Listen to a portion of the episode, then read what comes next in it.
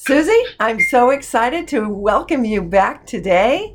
I love that in our conversation we had just a moment ago, you got excited about something you heard on NPR. And this whole episode, we're going to dedicate to the excitement and the energy and all the efforts that you have put in politically in midwifery and otherwise.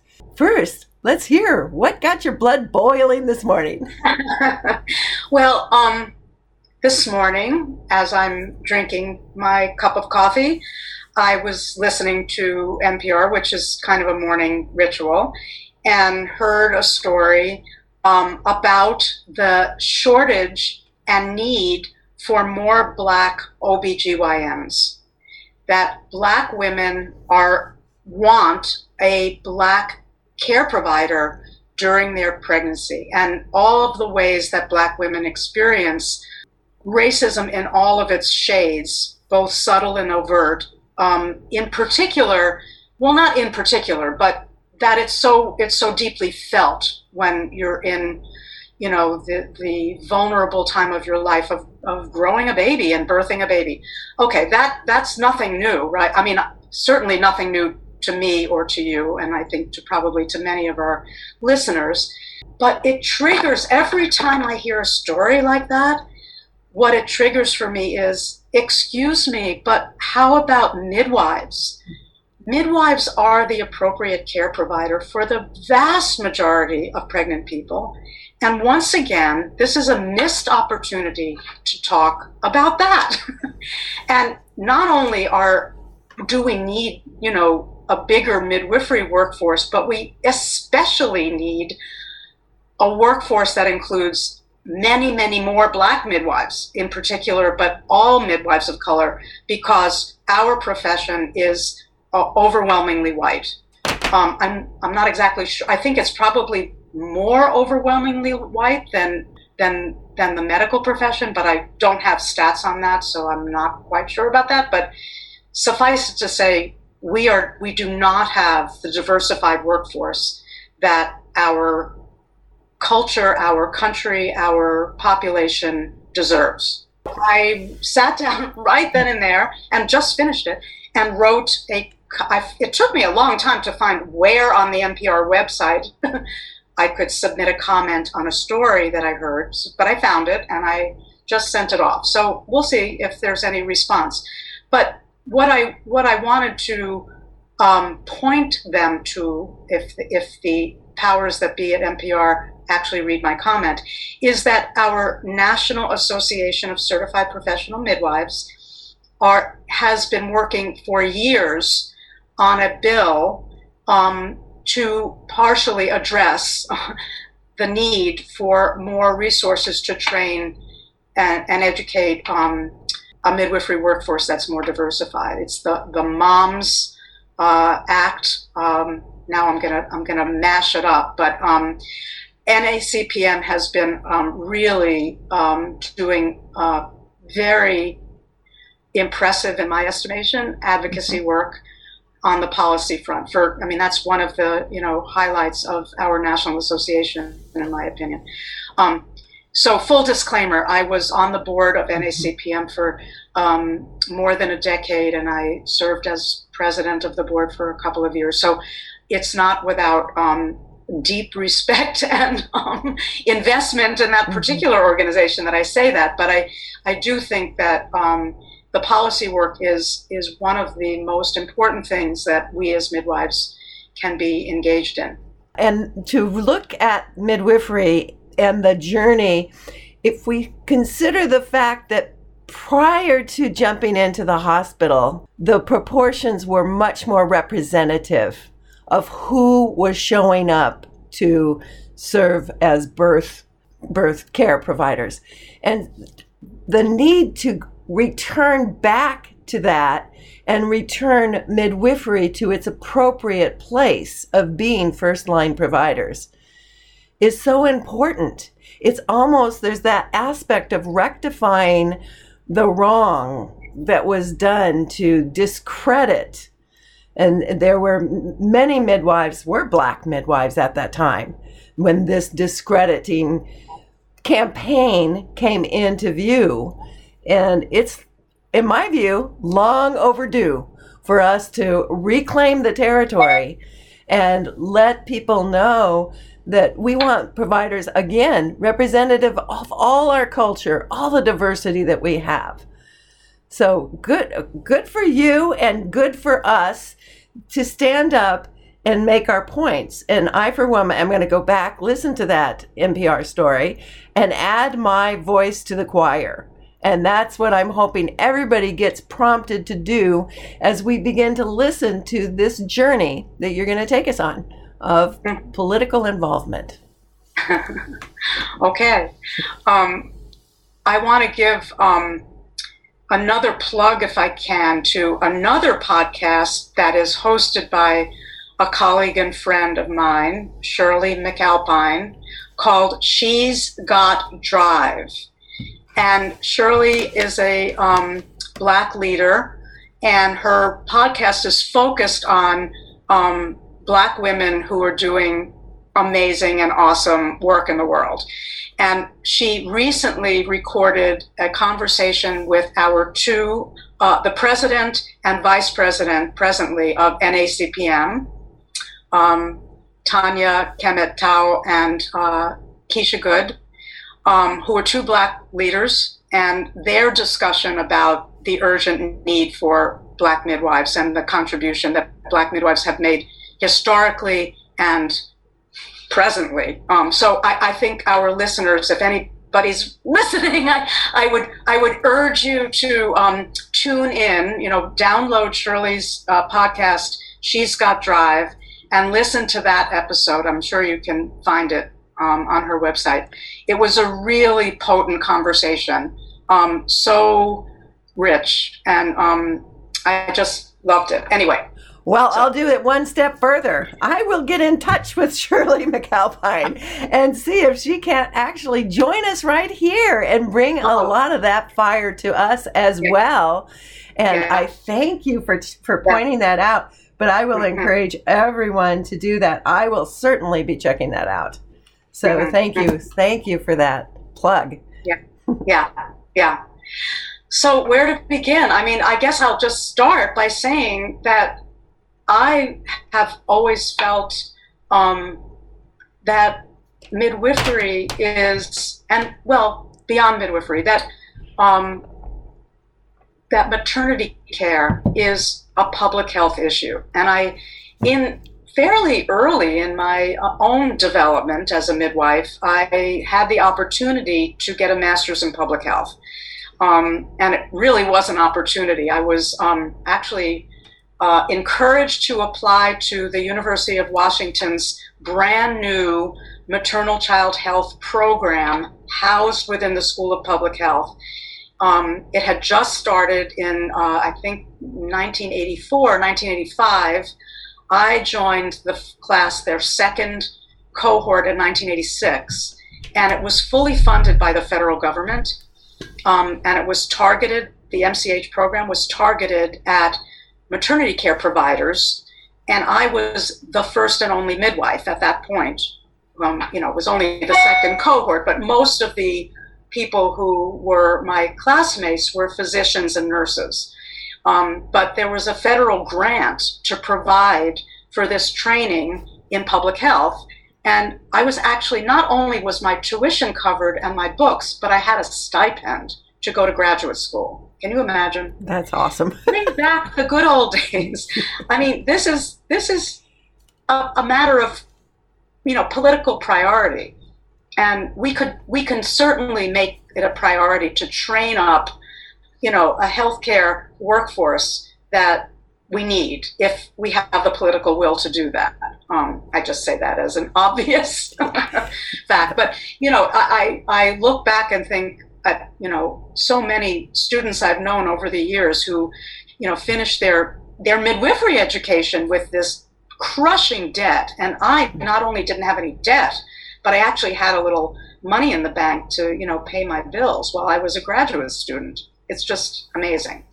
But at any rate, that um, foundation in, you know, l- looking at the big picture, not, not not the one-on-one relationship that one has in clinical practice, but the impact that um, policy has. That you know. Um, that looking at epidemiological um, data has. It was just so expansive for me. So, and it gave me tools um, and a new kind of lens with which to look at my work as a midwife.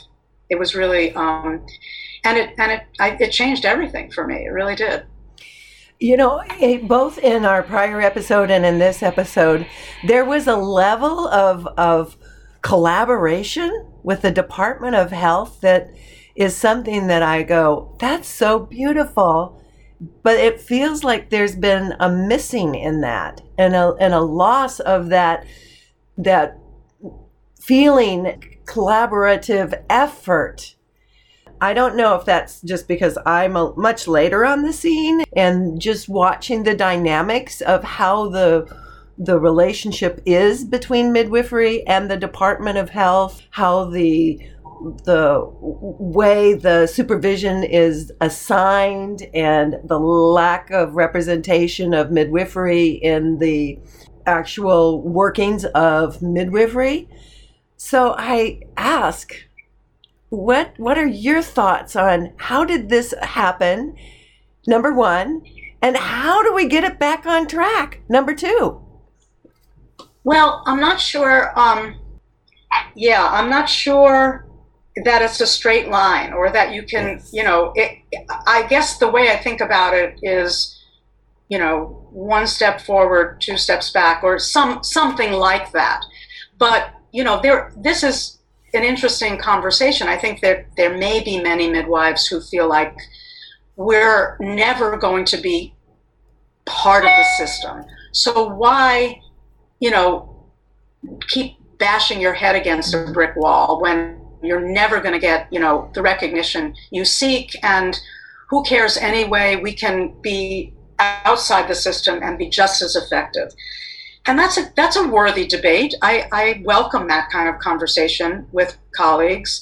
Um, but i take a different point of view. And I, I really do think that the effort is is important and worth it to gain a bigger piece of the, the you know the healthcare pie, if you will, because it's all about. I mean, I've always said this. I've said this to students, and I've said this to clients, and I've said this you know in big forums and small forums. It's not about making the lives of midwives better. It's mm-hmm. about making the lives of our communities better.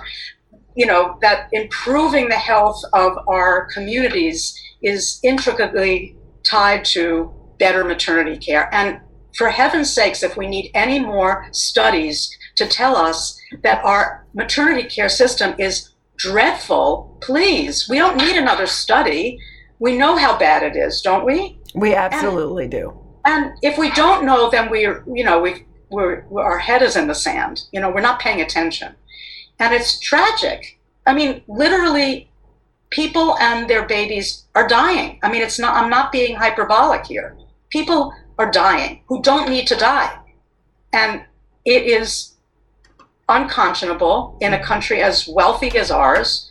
You know, I mean, I spent a lot of time in my in my educating midwives um, in professional issues kind of discussions and courses that I taught um, that do some comparison. I mean, this is another thing that I think Americans are uniquely myopic, that we don't really look beyond our own world to see that we're the only country with our kind of you know G, GNP that, that, that doesn't spend money on healthcare. You know, I mean, I'm, I'm not talking about the out of pocket money on healthcare. I'm talking about the public money on right. health healthcare. That we don't provide this basic safety net of healthcare for everybody, um, and our outcomes are you know show what you get what you pay for. Mm-hmm. Um, so we're spending in out of pocket expenses. We have this enormously glutted system, spending way more money than anybody else on the planet is spending, and getting very little for it. well, what we get for it is is high tech and Cadillac shiny care. We get um, amazing care in terms of intensive care and breakthroughs in um, you know, treating rare rare things. But but primary care, uh, no, no. Mm. Preventive care, no. Yeah. And maternity care is preventive care, and it is primary care. And maternity care providers are primary care providers. So we talk about midwives being primary maternity care providers. This is mm-hmm. like a basic resource every community needs and must have in order to ensure a healthy community. It's just basic. And we don't have it and we need it. And I'm I'm going to fight for it till my dying breath. exactly, yes. That notion that we can make something better by doing more of the same is also ridiculous. Yeah. And yeah. so, just like you were talking about the call in the NPR session this morning being for more obstetricians, mm-hmm. it's like, yeah. Hello, if we right. were to alter this proportion of obstetricians to midwives, then we're going to be making some kind of exactly. Uh, exactly. We're going to, and you know, we're going to progress. Yeah, even I've I've heard some very um, eloquent, um, forward-thinking obstetricians echo exactly that. We obstetricians are retiring at a uh, a pretty drastic rate and not um, kind of refilling the coffers, not replacing themselves. So there is um, a workforce crisis in obstetrics. So just let's, how about we just shift the emphasis on training more midwives um, to provide care for the 85% of pregnant people who would benefit from midwifery care who don't need a, a specialist to follow them. I mean, you know, it, the analogy is why would you have a brain surgeon, you know, um, take out a splinter? I mean, that's pretty hyperbolic, but you get the point. well, exactly. Exactly. If you have the appropriate provider for the care that is needed, what what we are very present to is that when you don't, when you have people that are trained more in the in all of that technology, there's an impetus to use that technology. There's an impetus to involve more more procedures into a picture that does not require that intervention and right. that and that sets up unfortunately that cascade of things we're familiar with and we see it's just that in terms of what the average american knows about birth and what we know about birth is from very polarly distinctive different positions. And so part of this effort is also focused on let's tell the truth about birth. Let's get the truth depicted in the media. Let's get truth spoken of on all the different platforms and by all the different people. Right. Right, right. Yeah. Building a midwifery workforce is not um, an easy task. I mean, mm. it has been, we have been thwarted and frustrated and um, on so many fronts. Um, but I do think it's, um, we're making progress. and I think, um, you know, it, it, in my mind, one of the foundational elements is access to, for the client to be able to access the midwife requires that the midwife is recognized in the jurisdiction where he or she practices. So, or I should say, they practice. And I think so. Licensure, um, you know, in our country, we have this, we have um, 50 plus jurisdictions. We have we have a federalist system where every state regulates and and territory regulates health professions in its own sphere. So that makes it super complicated. It's there's not one federal way that we can solve this problem. We have to do it on the local level. So we have, you know, efforts that have been really strategic and really effective, and sometimes less so at the state level. Um, and when I say state, I mean to include also our territories, which some people would aptly call our colonies. So let's not have, we'll put that aside, but I, I just want to have, give a shout out to my um, colleagues in Puerto Rico who are mm. um, on the ground working on exactly what I'm talking about recognition for professional midwifery um, in their in their country, which is Puerto Rico. Anyway, um, so legislation um, to create and defend favorable licensing laws is a really vital function of the profession. And um, it's been, um, you know, in some state, we, I think we now have um, licensure, well, certified nurse midwives, as you know, are licensed in all of our states and jurisdictions. Mm-hmm. But my credential, the certified professional midwife, the CPM, has licensure. I believe we now have 34 states and counting. Um, I think Nevada has uh, something going on. I just heard New York State finally has some favorable opportunity. You know, so it's um, it's happening all the time. People are really, really working hard to achieve this basic, basic, basic, basic um, function of a profession, which is legal recognition in the jurisdiction where you practice. Outlawing midwifery, having midwifery be criminalized, is unacceptable. It's absolutely unacceptable. We can't tolerate that.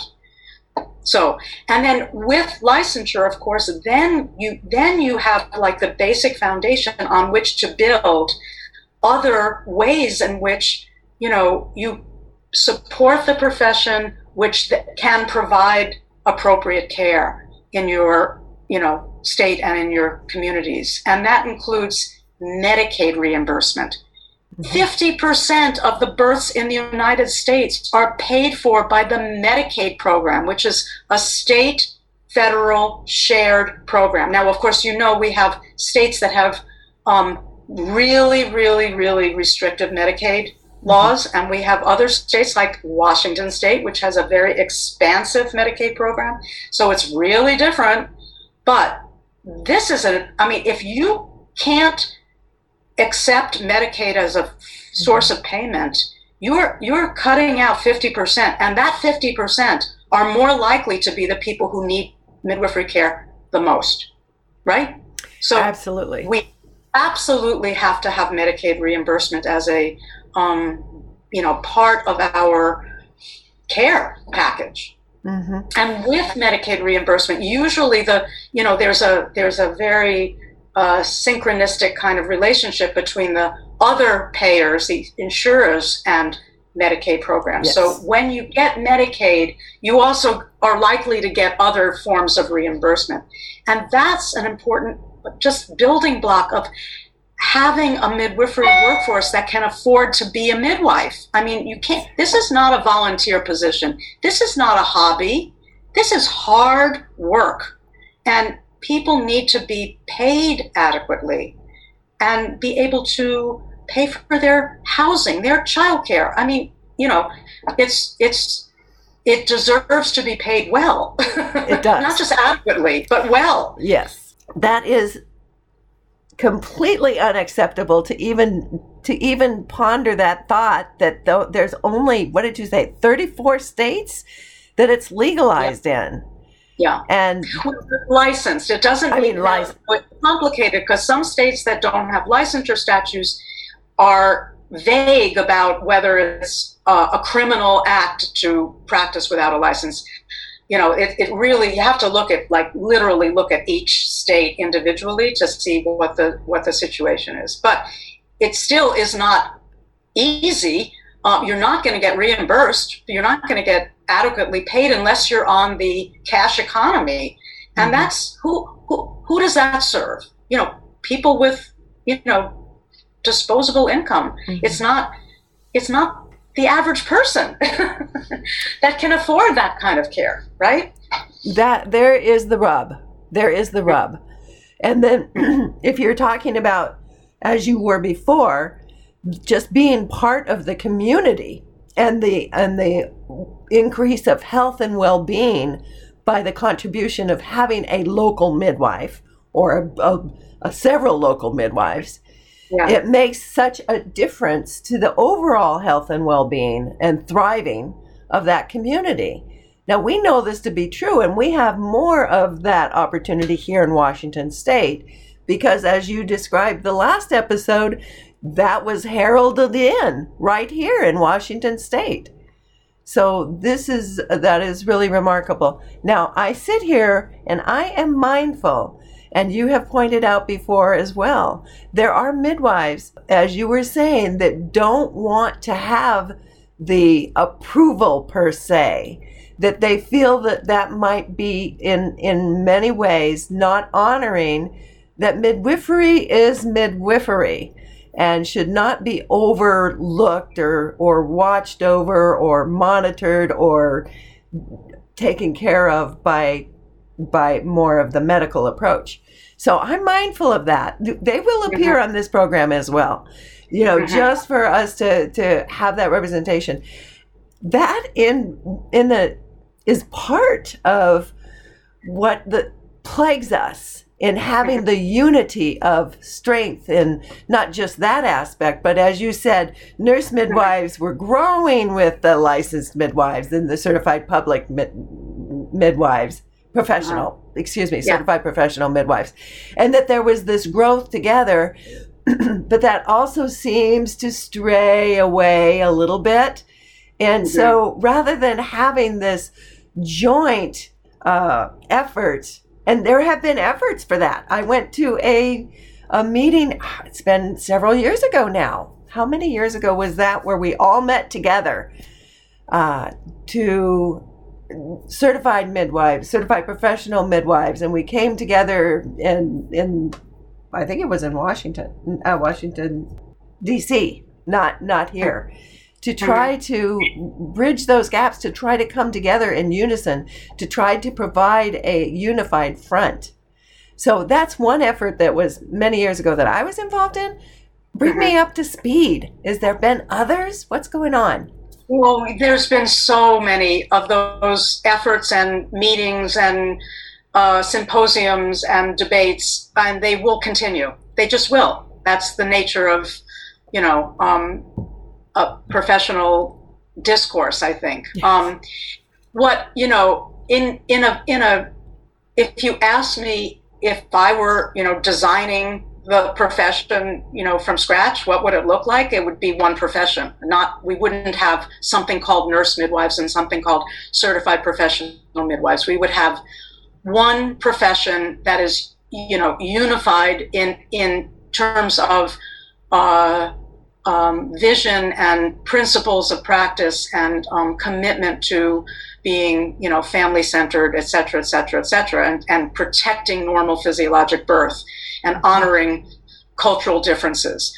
But maybe midwives would specialize that in, in different sites of birth. I mean, to be a, a, a skilled home birth midwife is entirely different than being a skilled hospital based midwife. You just need different skills. You need basic skills are the same, but there are some specialized skills. I mean, when I had, in a moment of time, I had hospital privileges, um, which is a whole other story. And it, at a time when it was sort of a pilot program in Seattle, Washington, and we did have to, you know, acquire some skills we didn't have, like how to you you know electronic fetal monitoring, for instance. Um, you know, running uh, IVs and anesthesia or whatever, working with a nursing staff.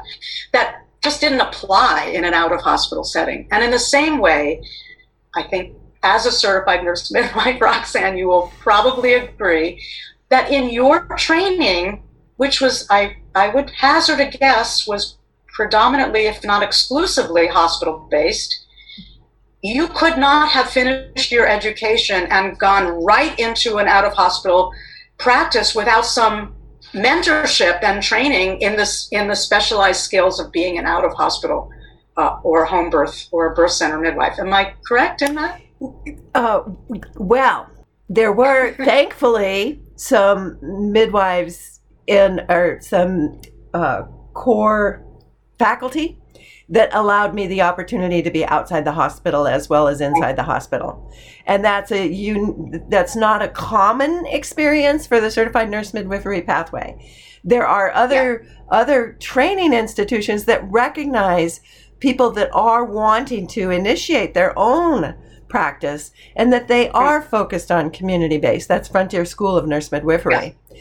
Yes. And those are that's where I thought I would be trained but I was living in Washington State and that became an option and I was excited to have the the formal preparation be based in a university. At the time I felt like it was more of an opportunity to grow in everything that I knew. I wish I knew a lot of the things that the frontier offered and but I knew from the get go that that I was not going to simply be hospital based. Uh-huh, and I came uh-huh. out with the attitude, well, you've got to kind of establish yourself in the hospital so that you can move into being a community based midwife.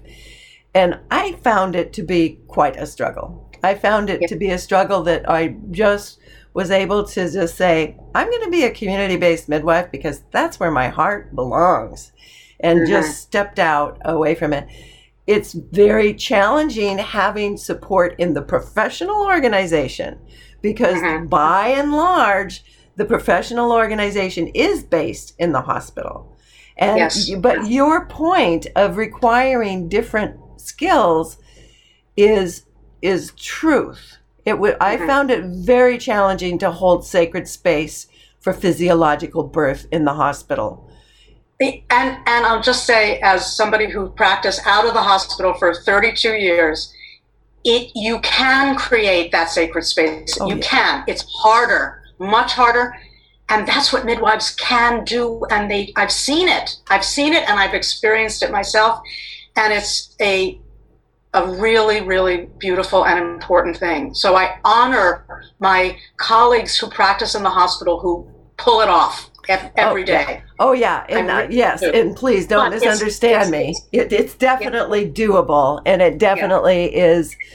It definitely is where the masses are currently. However, if if midwifery was a, now, I have a question for you because I don't know the answer to this, but it was coming to me as you were talking. In a lot of the countries where midwives are first line providers, it, are there multiple pathways or is there predominantly one pathway? No, there's predominantly one pathway, and the sto- and the truth of the matter is, inter- internationally, most midwives are nurses, but they're not called nurse midwives. They're not called. There's no such thing as a nurse midwife except in the United States that I'm aware of. It's a it's a really uniquely uh, American phenomenon to call a midwife a nurse midwife, and that was, uh, in my understanding historically that was absolutely a political decision to you know uh, get some uh, measure of grace from the you know the powers that be which are guess who? The medical doctors. Um, so I, I, just think that it's a um, interesting phenomenon that nursing often is part of the training of a midwife and i outside the united states. And i think that that has more to do with um, how important it is for uh, a person to have this broader skill base because you are such an essential frontline worker as you call them you know like you, you need to do more than just deliver babies in many in many places. So it's not it it makes sense to me. Um, whereas we what we have always how we have explained our education here in washington state in advocating for our direct entry midwifery oh. without uh, nursing mm-hmm. is we teach essential nursing skills and we teach those nursing skills that you need to be a midwife but we do have this constrained scope of practice we are not doing um, yet maybe someday we'll be able to do um, a broader scope of what we call you know well care for um, people within the spectrum of um, care, but we don't have that scope now. Our scope as as midwives is pretty constrained to pregnancy and you know the aftercare. Um, so we teach nursing skills that we need to provide that care, but we're not nurses. Right. Yeah, so the the system and the I've been I've been a little bit in both political camps because as I said, no no one place is is exactly where I fit. I felt like I was kind of like uh, I definitely loved MAWS and I definitely love which is midwife midwives of Washington State.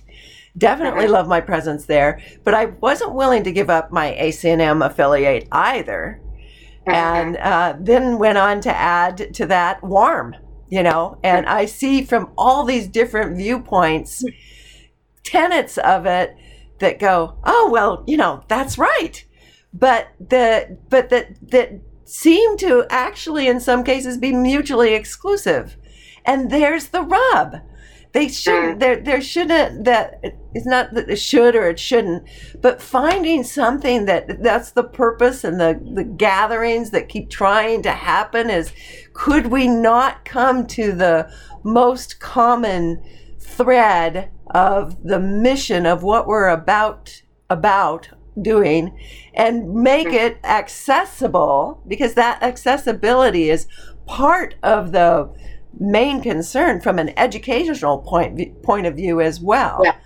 and yet Yeah. honor all of the all of the the fact that midwifery is an ancient art if you would and the fact that it it occurs in a modern society and that it you know that that the training to have your recognition has been based on certain hoops that you've gone through and the way that you've gone through them so it's it's a it's complex but it's really freaking simple why can't we just get along you know Why can't we just get along? Why can't well, we just do one that? way we can get along is not bite each other in the butt.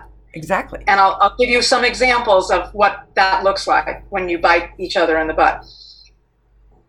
In another state, not not Washington State, the local ACNM chapter was um, uh, actively opposing a CPM licensure bill year after year. So there was no trust, no no bridge between the CPM community and the nurse midwifery community. And that is unnecessary. I mean, I, I think that's just really um, a, an example of what not to do. Yeah. If you're if you really care about a um, a thriving midwifery community, you, you really want to build those bridges and work collaboratively, not obstructing each other, actively obstructing each other. And that there's, you know, I'm sure there's examples on the other side, you know, but I just throw that out because I know from talking to colleagues that, you know, when I talk about the um, unity between all midwives, and then I hear these stories, yeah, yeah, right. Easy for you to say, but there's no unity here, and there's never going to be unity here. I, I have to listen to those stories. So um, I think, you know, hopefully someday that will be the ancient history and we will have moved on. But I, I'm excited to see what, what the his, what the history, what the future um, brings, because I think we have this whole other, you know, push from uh, younger student midwives um, who will be midwives in, you know, a, the blink of an eye. And what are they going to co-create? Who knows? Who knows? Hopefully, they're going to, you know, be on the path of um, anti-racism and um, you know social justice as a core you know value in in midwifery practice. Um, that's certainly the theme song I'm hearing locally, and that's that's great. That's exactly that's encouraging to me. Um, I don't know, and I and I also think that um, you know the the broader opportunities. Um, you know, the more uh, midwives, the more clients, and the more clients, the more there is this sort of um, network of conversation about a different kind of experience that's possible, and it, it grows from there. And I think with this, with the support of um, appropriate reimbursement. You know, that's the piece that worries me the most mm-hmm. at the moment. I really do feel like we are a long way from uh, the practice of midwifery being a viable uh, profession that one can support one's family adequately on. I think that's really needs to be a focus of, of policy political activity. So we'll see what the next generation accomplishes. And and I agree. I do not have. I I see the future as bright. I see the possibilities as very very very very much within reach. I just see that the conversations that we have and how we get them out to our communities as midwives and our communities with childbearing families and that that having a more of a representation and a growing representation and having the truth be told and having all of these things is what's going to make a difference. Yeah. It makes a difference. There clearly are are are indications that that having more people understand like even looking at the documentary that came out now it's already been goodness I don't even remember how many years but but the um, the business of being born you know because it kind of hit it kind of hit on a level of of raising awareness that that had that had not been played much before yeah. that mm-hmm. but a single voice of that is not enough you know we've mm-hmm. had locally we've had that um, the why why not home we've had another couple other documentaries and things of that sort and calling for more calling for more just calling yeah. for more and calling yeah. for that calling for having the conversations and and not yeah. hiding that that is what you're doing but i don't want to say that that's hiding i just for for families that are going counterculture and they're not counterculture in their life they're not you very clearly began last last episode to say that this is not the hippie midwife state. You know, this yeah. is not what midwifery is based on. And so it isn't that there's only this one little group of people that are are counterculture that want midwives. That's so not true. So and not true. So not true. you know, I loved. I, I was um, got had this great opportunity to meet the creator of the documentary you just mentioned, Why Not Home, and um, we hosted her here and and and premiered premiered the screened the, the film to a pretty big audience here in mm-hmm. Seattle, and you know her so her slice of the story, which I thought was so brilliant because it had been in my head as well. Her story was she was a nurse practitioner who had a home birth. So the the focus of her film is healthcare professionals who choose to have home birth. And my experience, and I think you know about this experience, is many of the nurse midwives and even physicians I know chose to have midwifery care for their own pregnancies, knowing what they, and this is what the, the film highlights, knowing what I know about what birth usually looks like in the hospital. I don't want that. That's not mm-hmm. what I want for my own experience. So that was a pretty, I thought that was a very effective message. These are people who are trained in, you know, all of the risks and benefits, and this is what they're choosing and why they're choosing it. So I thought that was um, kind of elegant, an elegant message. It is. It's a profound. It's a profound it's it's a wonderful message. And it is what i find to be true as well. Even even in the emergency realm we have i have a lot of firefighters and emts and people along those lines that get to see things on both sides too. You know that that that is uh there there is that but we were talking there again about the people that have more resources. Yes and yes, that is that is a that can be a big stopper for yeah. and I yeah. agree with you wholeheartedly and then I we know and spoke to that last episode of how the Department of Health discovered the savings from utilizing midwives and not just the savings financially but the improved outcomes And Yeah. it would be so delightful to see more of those kinds of evidences being presented. Yes, yes. Well, and I do think, you know, I'm sure that I'm missing some um, uh, documentaries that um, are focusing on community based midwives in communities that are historically under underserved and poor communities. I, I, I feel like, God, I wish I, I was a documentary filmmaker or, you know, that's where I'd love to see more work coming, you know, highlighting the uh, tremendous impact that community midwives are having and right now are having in those communities because Mhm. it's it's there and it, those are stories that we need many many many more of That's so true. And that's what, as we get word out, as we have conversations more by and large, then there will be inspiration to do these Mhm. things and to, to really put forth that message and all the different mm-hmm. social platforms and all the different platforms. And that's, that is one of the commitments of this. This is why we meet here. This is why we meet Yeah. here is to make this Yeah.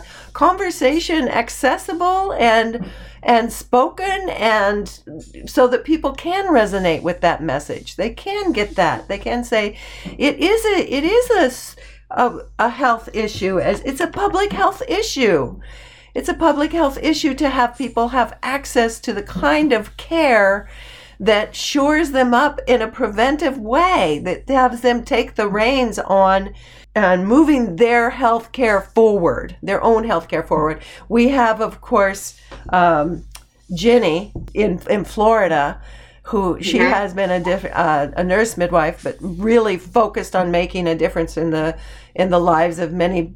uh, Well, not just, but also in the black families, but not just, but just yes. And we we do have spitfires and we do have you know things going on all over the country and bringing Well, those together uh, thank you for mentioning Jenny Joseph, who Yes. is, you know, uh, famous and, and and and appropriately famous. She is the director of the only Black-led midwifery educa- education program in the country at the moment. Um, you know, we have an accrediting agency, the Midwifery Education Accreditation Council, MEAC, that accredits midwifery education programs, and Jenny has founded a midwifery school and they are now MEAC accredited and reside and it's in Florida and I just want to give them a shout out Yes. because Jenny you know is an example of what we want to replicate I Mhm. do think that the Mhm. needs of black my own experience has informed me that the needs of black student midwives are not being well met in white dominated midwifery education programs. I mean it, that's a pretty harsh thing to say, but I'm going to own it because I was a white director of a midwifery education program, and I do, you know, really want to support Jenny's um, school and also support the replication of models like Jenny's. I think it's vitally important. I, I think we should house, we should start midwifery education programs in historically black colleges and universities. Wouldn't that be powerful? You know, and there's data about some um, historically black colleges that have produced um, an astounding proportion of students who, who succeed in medical school. I mean, this is not not irrelevant. That I think that the education within um, uh, you know a black centric education environment is is provides the kind of support that we are you know just haven't been able to support provide for a multitude of reasons but i anyway that's my my more this is what i think about um, now in my retirement like you know what what does it need to look like? What are the models that do actually work? Um, and not to say that we can't and shouldn't keep um, hammering away at providing educational opportunities that really are supportive and nurturing of our students of color. We absolutely have to keep doing that. But we also need to support models that are proven to, to provide that support. Absolutely. Well, the other the other the other aspect of this that is important to note is that Jenny Joseph was European trained. Yes, she's an English. She's English. Yes. she was an English trained midwife. Yes. Yeah, and she told me we've had this. We've talked about this. You know, she she her story. I'll just give you this little snippet for our listeners. She um fell in love with an American guy. You know, in London. I mean, they met in London, and he, you know, they fell in love, and he brought her back to Florida, and here she's a professional midwife. She lands in Florida, and she goes, "What?" My credential is not she wasn't a nurse midwife. She's a direct entry trained midwife. My credential is not recognized? Anyway i mean it, it, took a while but she did get licensed under florida does have a fairly reasonable licensing statute. But i do think that she had that kind of aha moment upon landing in the us that this was like an entirely different landscape professionally. Um, and she has really put her her uh, her impact. I don't know how long she's been in the U.S. Probably forty years or more. She's made an impact that that will uh, really benefit generations to come. It's really important what she's done. It really is. It really is. Uh, it really. There. I mean, the, the, her main program, and I do encourage listeners to look her up if they're not familiar. Is is the open access clinic. I mean, the, the first time I heard Jenny speak at a conference, um, one thing she said was she stood up during some epidemiologist spouting off data about, you know, health inequities, and she stood up and she said, "We don't need any more data. We know, we know what it looks like, and we know what works. Can we move on to to talking about what really, how we create, you know, answers, like how we create programs that actually impact those statistics. That was mm-hmm. one thing that I went, oh, I have to follow this woman. and the other was a workshop in which she described her open access, um, the Jenny way. Mm-hmm. Um, and um, it here's here's the basic gem of the Jenny way. It doesn't matter who catches the baby. It really doesn't. What matters is the care during the pregnancy. That is going to have the most impact on keeping the baby inside until it's fat and juicy and not coming out too soon and having you know healthy outcomes for mamas so this was another really aha moment for me because you know as a midwife we think it's all about the birth not so much really i mean not that the birth is irrelevant mm. but the care up to the birth is real it's like the that is the preventative care mm-hmm. So mm-hmm. I, I credit Jenny Joseph in educating me like nobody else's business. I mean, it was, um, she's really taught me a lot. And people have been replicating her models all over the place. You know, let's provide um, open care to anybody who wants it in the midwifery model. And then we, if they don't want to have an out of hospital birth, we follow them to the hospital or we provide their records to supportive care providers in the hospital. Um, it's and it works. She has amazing outcomes. When you did the pilot project of having privileges in the hospital, yes, the it was they Providence Hospital was was fighting for its life. They were trying not to be subsumed mm. by Swedish Medical Center. Obviously, it didn't work, mm. but um, so they they within the department of obstetrics they thought that if they had extended privileges to a group of licensed midwives in the community it might um, increase their patient care you know load and and give them argument to keep their facility open so mm-hmm. anyway that was the that was their motivation and they it was sort of they opened up privileging and then they closed it. it. The gate opened and then it closed. So I think there were maybe 10 or 12 mm-hmm. LMs who got privileges mm-hmm. during that period. It lasted for two years. It was a pilot. The data never saw the light of day. It was mm-hmm. just, it was not handled well. And I'm not proud of not pushing on it and following up. And anyway. So, so it was a, in some ways a missed opportunity to capture yes. more yeah. of the greatness that was part of having a model that would not that would have that continuity of care at the yeah. hands of the midwife.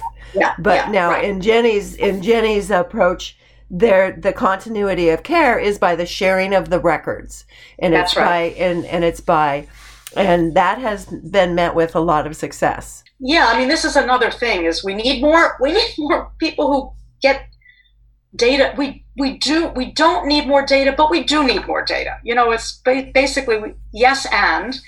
Um, it does help to have stuff like that published in mainstream journals. I, I think. Absolutely. I still think. yeah, yeah, it really does help, and it really is important to document what is. To mm-hmm. document again, that's part of the the picture of the truth of the matter. It's part of the mm-hmm. picture of capturing what it mm-hmm. really looks like, mm-hmm. and and yeah, so that's part of it.